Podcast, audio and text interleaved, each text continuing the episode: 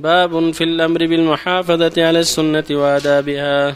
قال الله تعالى وما آتاكم الرسول فخذوه وما نهاكم عنه فانتهوا وقال تعالى وما ينطق عن الهوى إن هو إلا وحي يوحى وقال تعالى قل إن كنتم تحبون الله فاتبعوني يحببكم الله ويغفر لكم ذنوبكم وقال تعالى لقد كان لكم في رسول الله أسوة حسنة لمن كان يرجو الله واليوم الآخر وقال تعالى فلا وربك لا يؤمنون حتى يحكموك فيما شجر بينهم ثم لا يجدوا في أنفسهم حرجا مما قضيت ويسلموا تسليما.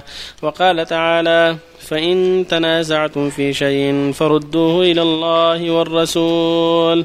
قال العلماء معناه إلى الكتاب والسنة وقال تعالى من يطع الرسول فقد أطاع الله وقال تعالى وإنك لتهدي إلى صراط مستقيم وقال تعالى فليحذر الذين يخالفون عن أمره أن تصيبهم فتنة أو يصيبهم عذاب أليم وقال تعالى واذكرن ما يتلى في بيوتكن من آيات الله والحكمة والآيات في الباب كثيرة. وأما الأحاديث فالأول عن أبي هريرة رضي الله عنه عن النبي صلى الله عليه وسلم قال دعوني ما تركتكم إنما أهلك من كان قبلكم كثرة سؤالهم واختلافهم على أنبيائهم. فإذا نهيتكم عن شيء فاجتنبوه وإذا أمرتكم بأمر فأتوا منه ما استطعتم. متفق عليه. وعن أبي نجيح لعرباض بن سارية رضي الله عنه قال وعدنا رسول الله صلى الله عليه وسلم موعظة بليغة وجلت منها القلوب وذرفت منها العيون. فقلنا يا رسول الله كأنها موعظة مودع فأوصنا. قال أوصيكم بتقوى الله والسمع والطاعة وإن تأمر عليكم عبد حبشي وإنه من يعش منكم فسيرى اختلافا كثيرا. فعليكم بسنتي وسنة الخلفاء الراشدين المهديين. عضوا عليها بالنواجذ وإياكم ومحدثات الأمور. فإن كل بدعة ضلالة. رواه أبو داود والترمذي وقال حديث حسن صحيح. وعن أبي هريرة رضي الله عنه أن رسول الله صلى الله عليه وسلم قال كل أمتي يدخلون الجنة إلا من أبى. قيل ومن يأبى يا رسول الله؟ قال من أطاعني دخل الجنة ومن عصاني فقد أبى. رواه البخاري. بسم الله الرحمن الرحيم. الحمد لله وصلى الله وسلم على رسول الله وعلى آله وأصحابه ومن اهتدى بهدى أما بعد فهذه الآيات الكريمات والأحاديث الصحيحة عن النبي صلى الله عليه وسلم كلها تدل على وجوب العناية بالسنة ووجوب تعظيمها واتباعها واللجوء إليها مع الكتاب العظيم والحذر من مخالفتهما. هذا هو واجب على جميع الأمة من رجال ونساء من جن وإنس من عرب وعجم الواجب على الجميع العناية بالقرآن والسنة والرجوع إليهما في كل شيء. فإنهما الأصلان اللذان بهما الهدى والسداد وبهما العاقبة الحميدة. فلا يجوز لأحد أن يخرج عن كتاب الله وسنة رسوله صلى الله عليه وسلم. لا في قول ولا في عمل. بل يجب اتباع الكتاب والسنة في كل ما يأتي العبد ويذر في العبادات وغيرها. كما قال الله جل وعلا وما آتاكم الرسول خذوه وما نهاكم عنه أنتم فانتهوا. قال جل وعلا قل إن كنتم تحبون الله فاتبعوني يحبكم الله ويغفر لكم ذنوبكم. قال جل وعلا والنجم إذا هوى ما ضل صاحبه وما غوى وما ينطق عن الهوى إن هو إلا وحي يوحى. قال جل وعلا فليحذر الذين يخالفون أمره أن تصيبهم فتنة أو يصيبهم عذاب أليم. قال تعالى قل أطيعوا الله وأطيعوا الرسول. قال تعالى من يطع الرسول فقد أطاع الله. في آيات كثيرات كلها تدل على وجوب طاعة الله ورسوله ووجوب تحكيم الكتاب والسنة ووجوب الحذر مما يخالفهما. لقد كان لكم في رسول الله أسوة حسنة. ويقول صلى الله عليه وسلم كل امتي يدخلون الجنة إلا من أبى. قيل من يابى قال من أطاعني دخل الجنة ومن عصاني فقد أبى. ويقول صلى الله عليه وسلم ما تركتكم فإنما أهلك من كان قبلكم كثرة مسائلهم واختلافهم على أنبيائهم. فما نهيتكم عنه فاجتنبوه. وما أمرتكم به فأتوا من صلاتكم. هذا الواجب. ما نهى الله ورسوله يجب اجتنابه. وما أمر الله به ورسوله يجب أن يؤدى حسب الطاقة. فاتقوا الله ما استطعتم. هذا هو الواجب على الجميع أن يتقوا الله وأن يؤدوا ما أوجب الله. حسب ما شرعه الله جل وعلا. ويقول صلى الله عليه وسلم كل أمتي يدخل الجنة إلا من أبى. قيل من أبى؟ قال من أطاعني دخل الجنة ومن عصاني فقد أبى. ووعظ الصحابة ذات يوم موعظة بليغة فقالوا يا رسول الله كان لها موعظة مودع. يعني كأن هذه موعظة موعظة مودع لأن المودع يجتهد في الموعظة والوصية. فأوصنا. قال أوصيكم بتقوى الله وهي توحيده وطاعته. تقوى الله هي توحيده وطاعته والاستقامة على دينه والسمع والطاعة يعني لولاة الأمور يعني في المعروف.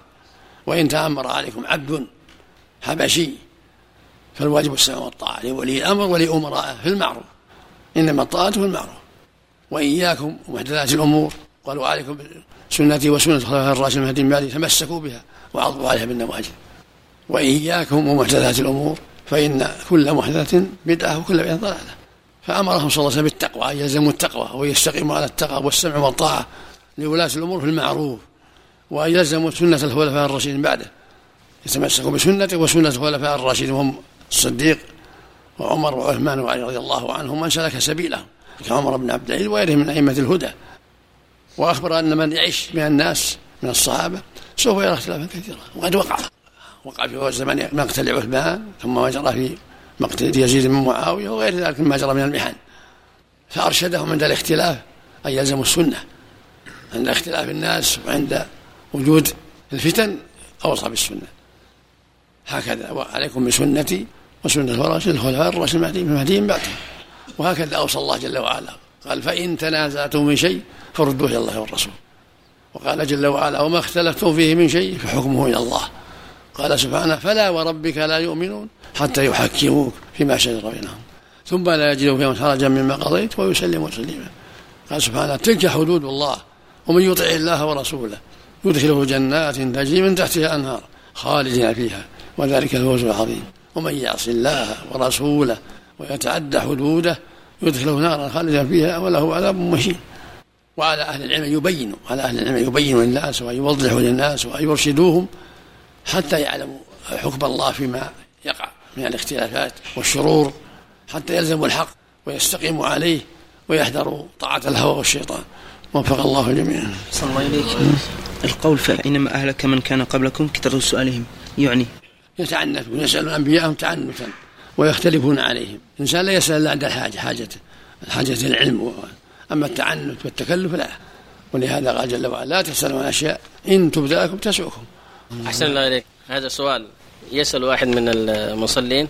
يقول سماحة الوالد الشيخ عبد العزيز سلمه الله. السلام عليكم ورحمة الله وبركاته. ما رأي سماحتكم أن رجلا لديه معاملة في دائرة حكومية وعتل هذا الشخص هذه المعاملة مدة طويلة؟ فهل يجوز أن يدفع للموظف الذي أخر المعاملة مبلغ من المال لتخليص المعاملة علما بأنه ليس لها ضرر بالآخرين؟ وهل تعتبر هذه رشوة؟ لا يجوز إعطاء الموظف شيء. لأن الموظف شيء معناه تسبب في تعطيل معاملات الآخرين وتعجيل معاملات صاحب الرشوة. لا يعطون ولكن يلاحظون ويراجعون حتى يعملوا ما يلزم. أما ببخششة بعض الموظفين ما تصلح. ما يبلغ عنهم؟ إذا بلغ عنهم جزاه الله خير. لكن خاف يبلغ عنهم يزيدون شر. جزاكم الله. نعم. الجماعات الإسلامية تدعي بأنها ملتزمة بالكتاب والسنة وكلهم متفرقون. وكلهم يعني ما استطاعوا يجتمعوا على, على, على من يعرف حالهم من العلم نصحهم حتى يجتمعوا على الحق. أما يكونوا احزاب وفرق ما يصلح. ما هو الضابط؟ ما يصلح أقول ما هو الضابط الاجتماع؟ على الكتاب والسنة. على الحق إذا كان دعوتهم كلها الكتاب والسنة لا يختلفون. نعم. هذا هذا الضابط. جزاك الله خيرا. نعم. الحكمه في قوله تعالى واذكرنا ما يتلى في البيوت الحكمة السنة. الحكمة السنة نعم. صلى الله عليكم شيخ معنى قوله في الحديث اختلافهم على أنبيائهم. يعني مخالفتهم يعني اختلافهم. الأنبياء يقولون شيء وهم يقولون شيئا يخالفونهم. هذا اللي أهلكهم مخالفة الأنبياء. بالنسبة لترك الرأس كله يعني ما يحلقه. هل هو سنة صلى الله عليه وسلم؟ لا مباح لا يعني مو بسنة.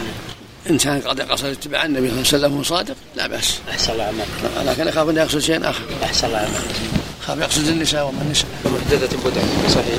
نعم. زيادة وإن كل محدثة بدعة كل بدعة ضلالة هذا صحيح. والحديث صحيح. مسلم أيضا.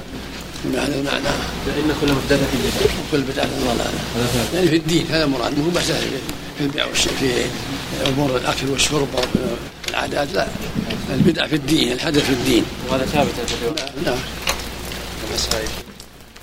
صحيح مسلم عليه يخطبهم ويقول عليكم السلام ويقول عليه الصلاه والسلام في خطبته خير الكلام كلام الله خير الهدي هدي محمد وشر الأمور محدثاتها كل بدعه ضلاله